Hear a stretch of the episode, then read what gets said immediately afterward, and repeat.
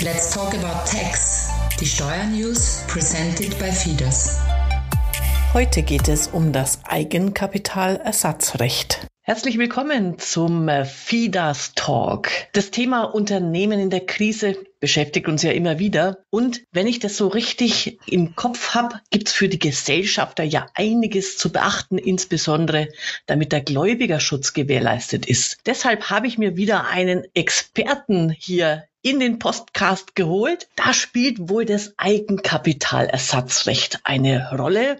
Und hier der liebe Franz Balik steht mir jetzt Rede und Antwort und ich sage, hallo Franz, sag doch mal, um was geht es denn da konkret? Auch ich darf Sie, sehr geehrte Zuhörer und Zuhörer, willkommen heißen. Vielen Dank, dass Sie diesen Podcast gewählt haben. Wieder verbunden mit meiner Hoffnung, dass dieser Podcast Ihnen neue Erkenntnisse, zumindest Gedankenanregungen übermittelt. Vorweg meine Gratulation an Sie, sehr geehrte Zuhörerinnen und Zuhörer. Warum äh, diese Gratulation? Weil allein schon ihr heutiges Interesse in, zu diesem Thema Eigenkapitalersatzrecht zukünftig für Sie entscheidend sein könnte, dass Sie nicht zukünftig mit Stolperfallen Eigenkapitalersatzrecht konfrontiert werden. Worum geht es bei diesem Thema Eigenkapitalersatzrecht äh, kurz zusammengefasst? Ein Gesellschaft, da, zum Beispiel von einer GmbH oder juristischen Person, äh, der in der Krise statt Eigenkapitalzufuhr einen Kredit gewährt, hat einen Rückzahlungsanspruch erst dann, wenn die Gesellschaft, zum Beispiel diese GmbH, eben als nachhaltig saniert eingestuft ist. Das heißt, wenn Sie einen Kredit gewähren, gewähren als Gesellschafter und nicht bereit sind, das Stammkapital dieser Gesellschaft zu erhöhen, dann äh, wird dieser Kredit oder kann dieser Kredit, wenn diese Regeln des Eigenkapitalsatzes eingreifen, hier eben de facto wie Eigenkapital, wie wenn sie das Stammkapital fiktiv erhöht werden, stark vereinfacht hier sozusagen wirtschaftlich äh, hier gelebt werden. Ah, okay. Und du sprichst von Gesellschafter. Gilt es dann für alle Gesellschafter? Nein, das gilt äh, nicht für alle Gesellschafter. Das gilt, wenn sie Gesellschafter sind, wo sie zumindest mit 25 Prozent am Stammkapital beteiligt sind. Also sie haben eine GmbH mit 10.000 Euro Mindeststammkapital und davon halten sie halt 2.500 Euro Stammkapitalanteil. Dann gilt das. Und es gilt für den sogenannten kontrollierenden beteiligten Gesellschafter. Was ist das wieder? Ja, das ist jener Gesellschafter, der zum Beispiel über Stimmrechtsabtretung, es gibt natürlich viele Varianten auch, hier aber wirtschaftlich, rechtlich im Endeffekt in der Lage ist, Geschäftsführungsmitglieder, Geschäftsführungsorgane abzubestellen oder neu zu bestellen.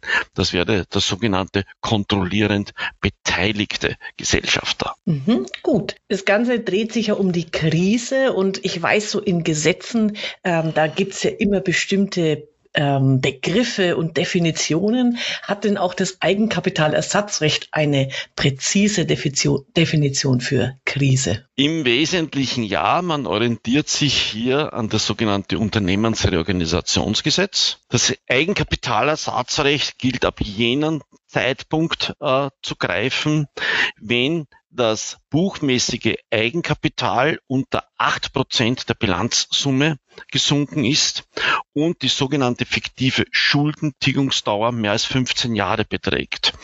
Was heißt fiktive Schulungsdauer mehr als 15 Jahre? Wieder stark vereinfacht ausgedrückt, wenn ein Unternehmen in die Verlustzone geraten ist, keine Schuldentilgungspotenziale mehr erwirtschaften kann, dann kann man davon ausgehen, dass eben kein Schuldentilgungspotenzial mehr gegeben ist und damit zumindest der Sachverhalt fiktive Schuldentilgungsdauer mehr als 15 Jahre beträgt, zumindest für das in das Verlust geratene Unternehmen hiermit als erfüllt einzustufen ist. Mhm, ja, Schuldentilgungsdauer kenne ich noch aus der BWL, eine wichtige Kennzahl ähm, für Unternehmen. Wenn wir noch schon bei Definitionen sind, gibt es denn auch für Kredit, fürs Darlehen eine Definition? Es gibt hier keine Definition. Es gibt hier Ausnahmeregeln, die ich aus Gründen des heutigen Einführung nicht jetzt im Detail darstellen möchte.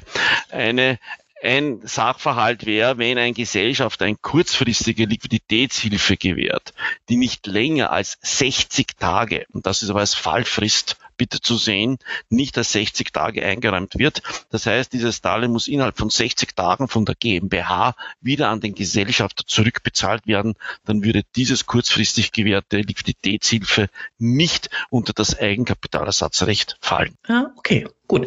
Und ähm, was ist dann jetzt letztlich die Konsequenz bei der Erfüllung der Eigenkapitalersatzrechtkriterien?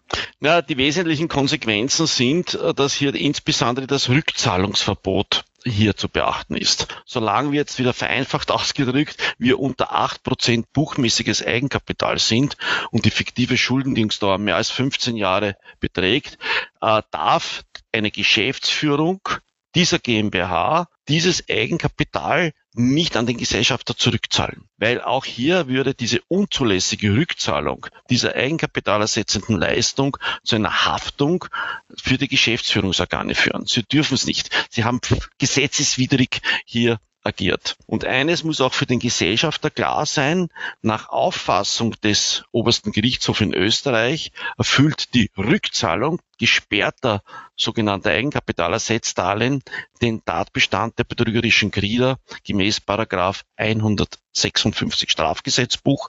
Also auch da sollte man hier beachten.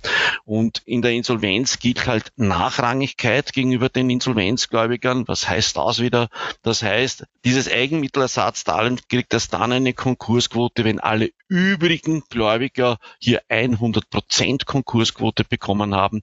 Man spricht in der Fachsprache Nachrangigkeit gegenüber den Insolvenzgläubigern. Okay, danke. Da gibt's ja einiges zu beachten und du hast ja sehr viel Praxiserfahrung. Hast du denn eine persönliche Empfehlung jetzt bezüglich des Eigenkapitalersatzrechts für unsere Hörerinnen und Hörer? Bevor ein mehr als 25 Prozent oder ein mindest 25 Prozent Gesellschafter einen seiner GmbH einen Kredit gewährt, einräumt, unbedingt Rücksprache halten mit der zuständigen Steuerberatungskanzlei, ob eben Eigenkapitalersatzrechtkriterien äh, zu beachten sind. Ganz wichtiger Sachverhalt. Was auch wichtig ist, bitte, äh, ist ein besonderer Punkt, wenn die GmbH von der Bank einen Kredit eingeräumt bekommt oder einen Kredit aufnimmt und Sie als Gesellschafter aus Ihrem Privatvermögen eine Sicherheit, zum Beispiel eine Hypothek auf Ihrer Privatliegenschaft, zur Verfügung stellen, zur Besicherung dieses Kredites, dann fällt auch diese Sicherheit aus ihrem Privatvermögen ebenfalls unter das Eigenkapitalersatzrecht. Ich verweise hier auf den Paragraph 15 Eigenkapitalersatzrecht, die sogenannten eigenkapitalersetzenden Gesellschaftersicherheiten. Und hier kann es natürlich im Endeffekt sehr kompliziert werden. Daher sollte sich auch ein Gesellschafter, der mit mindestens 25 Prozent an einer Gesellschaft, einer GmbH beteiligt ist, wo eben dieses buchmäßige Eigenkapital unter 8 Prozent gesunken ist und die fiktive Schuldenjungsdauer eben mehr als 15 Jahre betrifft, immer sich auch hier mit einer Steuerberatungskanzlei seines Vertrauens hier in Verbindung setzen, ob nicht hier auch im Rahmen der Gewährung dieser persönlichen Sicherheiten für den GmbH-Kredit als Gesellschafter hier nicht diese Sicherheit als eigenkapitalersetzende Gesellschaftersicherheit eingestuft wird, weil wenn das der Fall ist, muss man sich tausendmal noch einmal überlegen, ob ich als Gesellschafter überhaupt noch bereit sein kann, diese Kreditgewährung als Sicherheit Hypothekengeber mit meiner Hypothek, ob meiner privaten Liegenschaft hier zu unterstützen. Also das sollte man sich dann noch einmal im Detail anschauen und das wäre, was ich als dringende Empfehlung zu diesem Thema hier noch übermitteln darf. Ja, Wunderbar. das wäre es also jetzt einmal aus meinem Gesichtspunkt und möchte mich da auch bei unseren Zuhörern und Zuhörern für die Aufmerksamkeit bedanken. Wichtig, guter Kontakt zu Ihrer Steuerberatungskanzlei Ihrer Vertrauens, natürlich Fides-Gruppe ganz im Vordergrund. Und noch einmal vielen Dank fürs Zuhören. Jawohl, ich sage danke, Franz. Das waren wichtige Informationen und bis zum nächsten Mal. Wer jetzt noch Fragen hat zu diesem Thema, der kann sich einfach an die FIDAS Steuerberater Österreich wenden unter www.fidas.at. Bis zum nächsten Mal, wenn es wieder heißt Let's Talk About Tax, presented by FIDAS.